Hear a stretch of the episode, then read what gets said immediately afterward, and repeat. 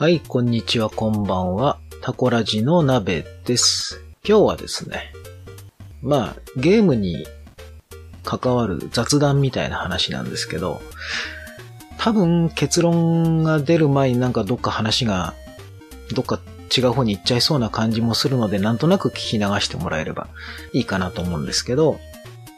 何度かね、まあお話ししてて、昨日ちょっとツイッターであの、フォローしてる方が、カップヘッドをね、始めました。というツイートしてて、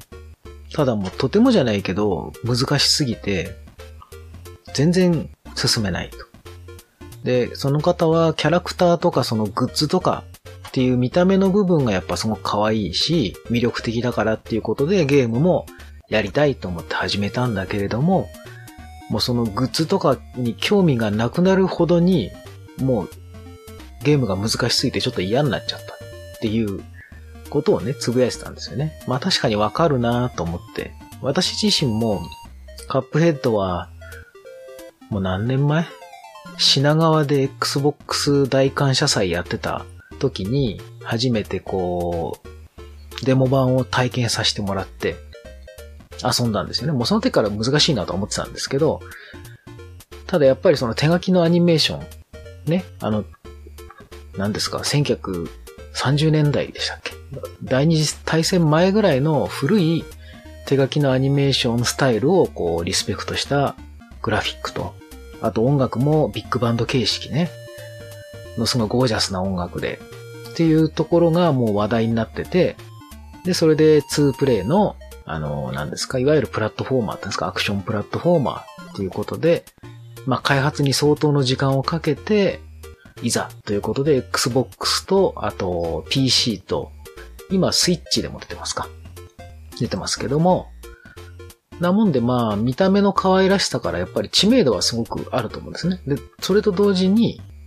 難しいゲームだっていうところでも有名になったんですけど、で、私も実際クリアできてません。っていうかもう、第2エリアに入ったぐらいからもう全然進めなくなって、もうこれはダメだということで、もうストップしちゃってるんですけども、まあね、ゲームが難しいこと自体はまあ、いいかなとは思うんですけど、実際ね、過去にもその、まあ、ダークソウルとかですか。高難易度で、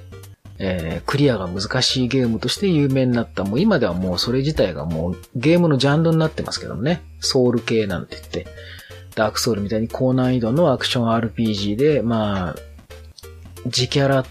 を強化するだけではなくて、自分自身がこう、スキルアップしていかないと、プレイヤー自身の能力を上げていかないとクリアできないゲーム。ということで、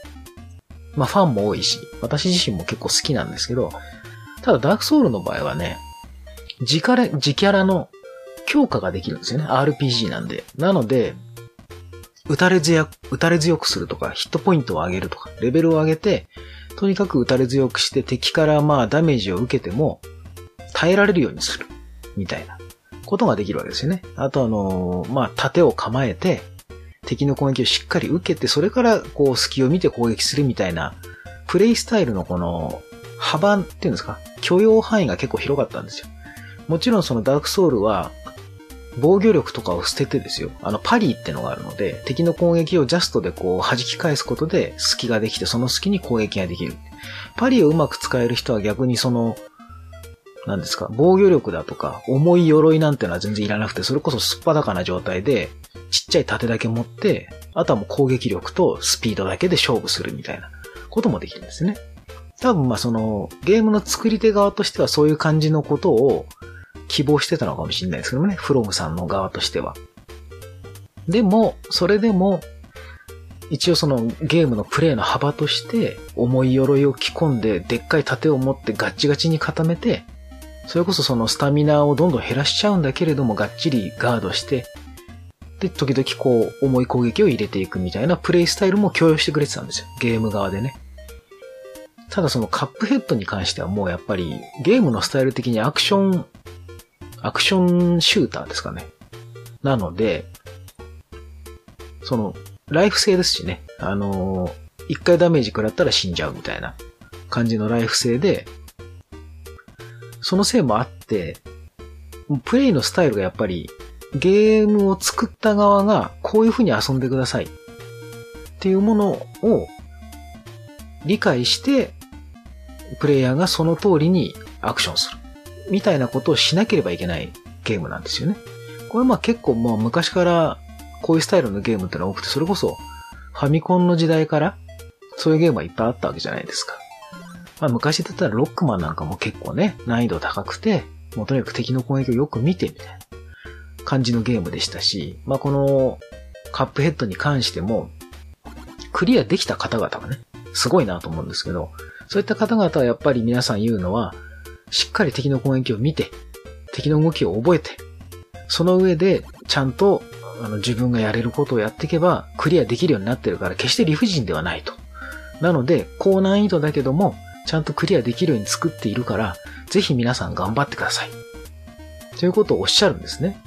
確かにまあおっしゃってることはようわかるんです。そりゃそうでしょ。クリアできないように作ってるゲームなんてのはないと思うので、実際その作ってる側も、プレイして、あ、これならクリアできるなと。なかなかその難易度は高めだろうけども、歯応えのあるゲームとして受け入れてもらえるだろうなっていうことで多分リリースしてるんでしょうから、それはまあその通りなんですよね。よく見て。で、その通りにこう、やるべきことをそのタイミングにぴったり合わせてやるべきことをやる。というようなことを要求されるゲームだなってのはわかるんですけども、ただまあその、アクションが下手な人っていうのは、どうしてもやっぱその域までたどり着けないっていうのもあるわけですよね。こればっかりは。だもうなんかね、そういうふうにアドバイスをされても、私なんかからすると、まあ今私46歳ですけど、まあ今46歳だけども、ちゃんとしっかりトレーニングをして、毎日毎日研鑽を積んで、叱るべきタイミングでこう自分の実力を発揮できるようにね、すれば、オリンピックの100メートル走にも出れるよぐらい言われてるのと同じぐらい希望がない話なんですよ。今からだって僕がね、どんなにトレーニングを積んだってですよ。さすがにオリンピックの100メートル走の代表にはなれないでしょ。これ現実的に。僕実際足も悪いんで、まあ無理な話なんですよ。で、そのぐらいにやっぱ感じちゃうんですよね。このカップヘッドの高難易度の、に対して僕ができることっていうのは、あまりになさすぎて、ちょっときつい。あの、どうしようもないっていう感じなんですよね。多分そういうアクションがある程度こう、できてその難しいものに何度も何度もチャレンジできるとこれはやっぱね、素質だったり才能だったりするので、僕も別にその何でもかんでもすぐ投げ出すわけじゃないですけど、実際ダークソウルとかね、ああいうのはクリアしてるし、一応。えダークソウル1とかはソロでもクリアしてるし、2とかはね、友達と一緒にやりましたけども、2、3か。2、3あたりは。別にその、全く下手っぴではないと思うんですよ。特にダークソウルなんかは、あ、そう、デモンソウルもクリアしたしね。だからその、全く下手ではないんだけれども、あくまでもそのゲーム側にいろんなその攻略の方法があったので、なんとかなったっていうだけですね。その中でも一番難易度の低いであろう方法を選んで、僕がチャレンジして、なんとかなったっていうだけなんですよ。それでもやっぱりその方法もできないっていう人もいるでしょうし、逆にそれよりも難しい方法でもできたっていう人もいるでしょうから、この辺はやっぱゲーム側が許容する難易度みたいなもんで、ゲーム側に難易度調整がなくても、難易度の範囲ってのはいろいろあるんだけれども、その中でも一番低いところで遊んでなんとかなるっていう場合もあるわけですよね。ただカップヘッドは、別にカップヘッドを僕は否定してるわけじゃないんですけど、やっぱこのゲームのスタイルからして、どうにもその、クリアする方法ってのがやっぱり決まっちゃってるわけですよね。これはもう昔ながらのゲームのスタイルであるから仕方がないですし、そのこと自体を否定するわけではないんですけれども、どうしても難易度設定が一応あのゲームはノーマルとハードでしたっけ？違うか。なんかレギュラーとイージーでしたっけ？レギュラーかなんかがその元のゲームの、えー難易度ね、高難易度のやつで、イージーかなんかちょっと簡単になってるみたいなやつなんですけど、それ用意してあるんですけど、あのゲームでちょっとやっぱ、えっ、と、否定するわけじゃないけど、僕はここだけはダメだろうと思ってるところは、イージーかなんか難易度下げた状態で遊ぶとあれ、最後のボスのなんか、最後の完全なクリアまで見れないんですよね、確かね、あのゲームね。それはどうかなと思うんですよね。イージーでやってもやっぱ少なくともコンテンツの全部を体験できるようにしてくれてもよかったんじゃないかなっていうのもあるし、あと、カップヘッドっていうそのビジュアルがあまりにもカジュアル向けすぎたっていうか、何ですか、キュートで可愛らしくてレトロで、そういったいわゆる一般受けする要素がすごくあるビジュアルなので、それなのに、めちゃめちゃ高難易度なゲームプレイっていう、その、まあ、ギャップが面白いといえば面白いんですけど、一般のゲームユーザーからしたら、あ、見た目可愛い、何面白そうってやってみたらいきなり打ち砕かれて、何これも全然難しくてできないじゃん、みたいなことになってしまうのはやっぱりこの、ゲーマーとゲームのマッチングっていうことを考えたときにすごく損をしてると思うんですよね。ダークソウルとかなんかも見た目に結構ヘビーな世界観じゃないですか。ダークファンタジーじゃない、なんていうのかな。結構重めのファンタジー要素がありますよね。がっちりとした鎧を着てて、中の人の顔は見えないし、なんか全体的に黒っぽいジャケットだったりとか、あの、なんか重苦しいし難しそうだな、みたいなのが全体から伝わってきてるわけですよね。で、実際難しいと。だそういうのを好きな人がチャレンジして遊ぶ。だからその辺はね、まあ、ゲーマーとゲームのマッチングとしてのビジュアルイメージとしては成功してると思うんですよ。ただカップヘッドはそれがね、逆になっちゃってるんですよね。それを作り手がどう思ってるのかわかんないですけど、だその点で非常にもったいないなっていうのがあるんですね。なので、カップヘッドに関しては、もうちょっと低い難易度で、そして最後まで遊ばしてくれるモードがあってもいいんじゃないかなと思うんですよね。実際その作り手が思ってる本当の面白さは違うのはわかるんだけれども、あの、見た目からくっついた、見た目からこう惹かれてやってきた人たちは、とりあえず全部見たいわけですよ、やっぱり。その、どんなボスが出てきて、どんな動きをして、で、どんな風に自分がこうアクションして乗り越えていくのかみたいなものをやりたいわけじゃないですか。いろんなステージがあるのも見たいしね。ただそれが見れないわけですよ、どうしても。技術的な問題で、プレイヤーのスキル的な問題でね。だやっぱそこはね、開発側の人、ちょっと折れてくれてもいいんじゃないですか？って気がするんですよね。だから今ほら実績システムとかがあるわけですし、そのちゃんとしたその開発が求めた難易度でクリアした人にはなんかそれなりの得点があるとか、最後に例えばなんか、うん、おまけのまあイラストがもらえるとかなんか、おまけのデータがもらえるとかぐらいだったらいいと思うんです。ただエンディングがやっぱ見れないっていうのは、どうかなっていう気はしますよね。何かしらのその実績で、なんかこう自分の名誉になるようなものね。何か物理的になんかもらえるってんだとやっぱちょっと違っちゃうかもしれないから、なんか自分のあくまでも名誉としての何かがあるぐらいでいいんじゃないかなと思うんですよ。だからすんごい難易度の低いモード、もしくは、あとはもう単純にあれライフ制なんで、ライフをもう2倍とか3倍ぐらいにできるようなモードがあってもいいんじゃないかと思うんですよね。ライフさえ増えてくれれば、なんかもうちょっとチャレンジしようかなっていう気にもなるんですけど、あれやっぱりライフがね、少ないんですよ。で、ライフを増やすためのステージがあるじゃないですかね、横スクロールのアクションステージ。あれがもう難しいんですよ、もう私には。むしろボス戦のがいいやっていう感じなんですけど、ボス戦を戦うためにやっぱライフがもうちょっと欲しいんですね。ボス戦が結構長いので、後半になったら攻撃のパターンが変わったりするし、そういったところはやっぱ何度も覚えるためにも何回もチャレンジしたいんですけど、チャレンジしていられる時間が少ないんですよ、やっぱり。下手っぴだから。そのライフ3個とかすぐ終わっちゃうんで。で、ライフを増やしたいなと思って、そのなんかポイント貯めるためのステージに行くにも、そこが今度クリアできないっていうね。そういうのがあるんで、これはもう手詰まりなんですよね。上手い人とか、そのチャレンジする能力と気力のある人からしたら、いや、頑張れよって思うかもしれないですけども、ちょっとね、やっぱりその、気楽に楽しみたいっていう人からすると、特にカップヘッドの場合ね、あのビジュアルからしてやっぱカジュアルなゲーマーさんも食いつくと思うので、そういった意味ではすごくもったいないなと思うんです。で、カップヘッドっていうコンテンツも、多分もっと、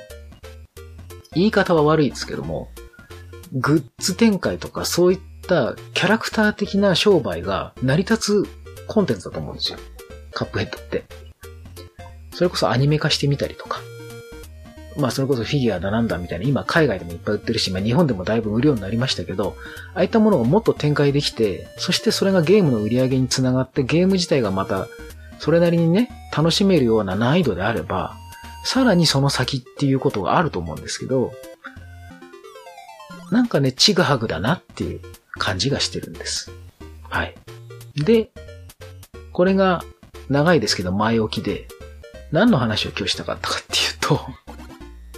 ゲームって変わったコンテンツだなって思ったんですね。世の中にいろんなエンターテインメントありますけども、まあゲームね、デジタルゲーム、ボードゲーム、えー、あと映画、漫画、まあテレビの、まあ、いわゆるドラマとかそういうものとか、あと音楽とかもそうですね。小説なんかもそうか。いわゆるそのエンターテインメント的なコンテンツの中で、ビデオゲームって結構特殊なコンテンツだなと思ってて、というのは、ものによってはなんですけど、まあ、特に今回のカップヘッドとかね、ダークソウルとか、そういった高難易度のゲームに関わってくるんですけど、デジタルゲームってお金払っても全部を体験できるかどうかわかんないゲームなものなんですよね。映画とか漫画とか小説とかそういう音楽とかって、プレイヤーなりその楽しむ側の人が自分から、まあいいや、ちょっと飽きちゃったとか、まあ続きはまた今度にしようとかって積んじゃうことはあると思うんです。それで途中でやめちゃうことはあると思うんですけども、基本的には全部楽しめるじゃないですか。1000円なり、まあ5000円なり1万円なり何でもいいんですけど、まあ5000円のゲームを買いました。ってなると、まあ普通のまあ RPG とかね、まあそれこそドラクエみたいなやつであれば、自分の気力と時間さえあれば、クリアはできるわけですよ。やる気さえあれば。ああいうのって大体レベルさえ上げていけば、倒せるように、最後のボス倒せるように作ってあるし、全部のコンテンツを、まあ、寄り道の要素とかなんかも含めて、全部の要素を楽しめるようには作ってあるんですよね。で、もちろん映画とかも2時間なり、ね、1時間半なりを見ていれば、全部楽しめるわけじゃないですか。1800円払った分。もちろん途中で嫌になっちゃって出てく人とかね、いるかもしれないんで、そういう人はしょうがないんですよ。でもそれは別に映画側は、そのつもりでやってないわけですから。映画側は全部を見せてあげるよっていうことで1800円を取引してて、それはあくまでその見る側が放棄しない限りは、全部が提供されるわけですよ。漫画にしても。まあ、打ち切りとかはまた話別ですよ。ただあくまでもその単行本とかを買った場合ね、まあ、500円ぐらいで、500円ぐらいで単行本を買いました。で、その単行本の最後のページまで読めるじゃないですか。読もうと思えば。ね。ただ、デジタルゲームの場合は、要はその500円の単行本を買ったんだけども、真ん中ぐらいから読めなくなっちゃうっていうことがあるわけなんですよ。いくら頑張ってもその先のページに進めない。で、最後のページが読めない。結末がわからない。知りたいのに。みたいなことがあるコンテンツなんですよね。だこれってどうなのっていうのはやっぱ思うところなんですよ。ゲームによっては、難易度をすごく幅広く設けてて、この制作者側の意図した難易度はこれですと。このノーマルっていうのがその制作者側が意図した難易度です。っていうのあるじゃないですか。でも、それだと難しいっていう人もいるかもしれないから、イージーとか、ベリーイージーとかも一応つけてありますよと。ただそれだと、そのゲームの本当の楽しさみたいなのはわからないかもしれないから、できればそのイージーとかベリーイージーをクリアした後はちゃんとしたその、ノーマルとかで遊んでね、みたいのはわかるんです、すごく。ね。要はゲーム売る側としてね、自分の作ったものを最後まで全部楽しめるようにしましたよっていう、オープンな態度でこう、販売してます。っていうのはわかるんですけど、まあ、高難易度が売りのゲームとか、まあ、昔はまバグでクリアできないゲームとかもありましたけどね。ひどい話ですけど。そういうのもあったんですけど、あと、あの、ほら、アドベンチャーゲームとかで昔はあの、文字を打ち込んだりするようなやつとかあったんですよ。選択肢を自分で打ち込むみたいなとか。そういうのだともう本当にわからないと進めないので、パズルが解けないと進めないとか。そういうこともあったんで、やっぱ、アクションだけじゃなくて、ゲームって実は本当にお金、まあ5000円なり、まあ安いものだとまあ1000円、2000円とかありますけど、払ったけども、全部を楽しめるかどうかわからないっていう、すごい博打的な コンテンツだなってのを思ってて、最近よく考えるんですよね、それを。決してそれが悪いとは言ってないんですよ。まあそういうもんなんだろうな、と思うので、別にそれでクリアできるかどうかわからない難易度を設定するのは別にその、制作側の自由だと思うんでね。ただこのゲームはすごく高難易度ですよと。ある程度のアクションの実力がある人じゃないとクリアできないかもしれません。ぐらいのこの、プレゼンはしてもいいと思うんですよね。売るときにね。ある程度その注意喚起みたいなのは必要なんじゃないかなとは思うんです、やっぱり。対価をもらうっていうことから考えると、コンテンツを提供して、それに見合った対価をもらえますと。お金をもらえますと。であればやっぱその出したコンテンツは全部楽しめますよっていうのが、普通のエンタメ商品だったらそうなんですけど、ゲームだけはなぜか、そこが不透明でも OK になっちゃってるコンテンツだなっていうのを思うんですけど、まあこれを聞いてる方あんまりいないかもしれないですけど、皆さんはどう思いますかね？私は結構、ゲームって、デジタルゲームね、ボードゲームは、あの、全部楽しもうと思えば楽しめるものがほとんどなので、最近あの、ちょっとね、シナリオ形式のやつとかで、全部楽しめないものもあるのかな？謎解き系とかもあるからね。最後までクリアができないようなものもあるのかもしれないですけども、特にやっぱデジタルゲームは、そのコンテンツの全てを楽しもうという気力がゲーマー側にあっても、楽しませ、ん？見ることができない、体験することができないことがある。特に難易度のせいで。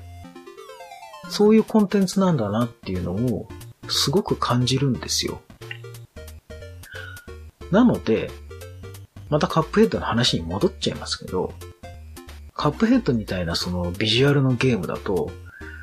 多分、普通に初めて情報なしに見た人は、可愛らしいゲームだし、いわゆるマリオみたいな、カービィみたいな、みたいな、ある程度、まあ確かにクリアまでやるかどうかはわからないけども、ただそこそここう楽しめるゲームなんだろうと思って買う人が多分多いですよね。ただ実際はかなりの本当ゲーマーズゲームというか、アクションゲームにこう、慣れた人、タイミングをちゃんと見計らってボタンを押せる。画面内の情報を瞬間的に判断できるみたいな能力が必要なので、結構やっぱ難易度が高いわけじゃないですか。そうなるとね、やっぱちょっとその不幸なマッチングが起きやすいんじゃないかなと。そしてその時にやっぱりそのお金を払った分、全然自分が楽しめない。その、好き嫌いの話はしょうがないと思うんですよね。買ってみたけど、これ好みじゃなかった。これはもうしょうがないと思うんですよ。まあ、それは宣伝側に問題があったのか、自分が買うときにあまり調べなかったのがいけないのか、それはわからないですけど、好き嫌いでのそのマッチングの不幸はまあしょうがないかなと思うんですけど、自分がこのゲームを楽しそうと思って、好きだと。で、実際遊んでても楽しいと。難しいけどね。楽しい。で、ゲーム側の作りもしっかりしてると。ね。特に変なバグとかもない。お互いのこの方向性が一致しているのに、その難易度っていう点だけで、クリアまでいけないっていうのは、すごく結局どっちにとっても不幸なんじゃないかなっていう。ゲーマーにとっても、ゲームを作った側にとっても、すごく不幸なんじゃないかなっていう気がしますし、それを防ぐための手段というのは、グラフィックだったり、世界観だったりとか、あとは宣伝をするときのポイントだったりとかっていうその見た目とかの情報ですよね、やっぱり。ダークソウルみたいなハードなファンタジーであれば、そうそう皆さんね、カジュアルな人が手を出すことはないでしょうし、ある程度ちょっと怖そうだな、難しそうだな、みたいな感じで入るから、あ、難しくてもしょうがないかなって思えると思うんですけどね。だカップヘッドは本当難しいゲームですよね、その意味でも。難易度も難しいですけど、その、ゲームって見た目から受ける印象がすごく大きいので、コンテンツとしてね。だからそこでの難易度とのその内容的なギャップっていうのは、難しい問題なんじゃないかなっていうのをすごく感じましたね。あとそのゲームってやっぱり作ってるうちに難易度上がると思うんですよね。私も一応趣味でまあボードゲーム、アナログゲームを作るので、でね、自分で作ってるゲームって何回もやってるし、ルール完全に分かってるし、ここがポイントだっていうのを把握してるので、難易度ちょっと上げてってもね、自分だったらうまくいくんですよ。分かってるから。からそうするとどんどんね、ゲームの難易度を上げていきたくなるんですよ。あ、これじゃちょっと簡単すぎるだろうと。みんな簡単にクリアできちゃうんじゃ、あまりに簡単にクリアできちゃうとつまんないよな、みたいな。やっぱギリギリクリアできるかクリアできないかぐらいのところをやっぱ目指したいわけですよね、ゲームのバランス調整って。でも自分でずっとやってるとやっぱりね、ゲームの難易度ってどんどんどんどん上がっていくんですよね。で、カップヘッドも開発にすごい時間かかってたんで、まあ元々が少人数でやってたし、あの、マイクロソフトからの資金提供とか受けてからもうどう、どのぐらいの人数でやったのかわかんないですけど、とにかく相当な年月かかってたんで、もしかすると作ってるうちにどんどん難易度上がってった可能性もありますよね。もともと海外ゲームは国内のゲームに比べると難易度高めですけれども、あそこまで上げる必要がカップヘッドの場合あったのかどうかっていう気もするんですよね。ただまあそれが作った側の判断であるから別にそれが悪いとは言えないし言う気もないんですけども、ただ私みたいなそのカップヘッドの全部のボスをね、戦ってみたい人からするとですよ、先に進めないというこの悲しさ、そして自分のアクションの下手っぷりの不甲斐なさみたいなものがすごくこうあってね、なんとも、もやっとした気持ちになるなっていう話なんですけども、まあ結局結論は出ませんが、ゲームの難易度って本当多分永遠に、まあ語り継がれるじゃないですけど、皆さんも考えることが多いと思うんですけども、まあ私はカップヘッドは単純に、その、もったいないと思うし、ね、ゲームのそのビジュアルと、えっ、ー、と、それに食いつくゲーマーさんとゲーム内容とのミスマッチングが起きやすいっていう点がもったいないと思うし、あと、ゲームっていうのは、お金を出したからといって、すべてのコンテンツを楽しめると保証されているものではない商品なんだなっていうのを改めて感じたなっていうお話でした。はい。皆さんはどうお考えになりますでしょうか？では今回この辺までにします。また次回よろしくお願いします。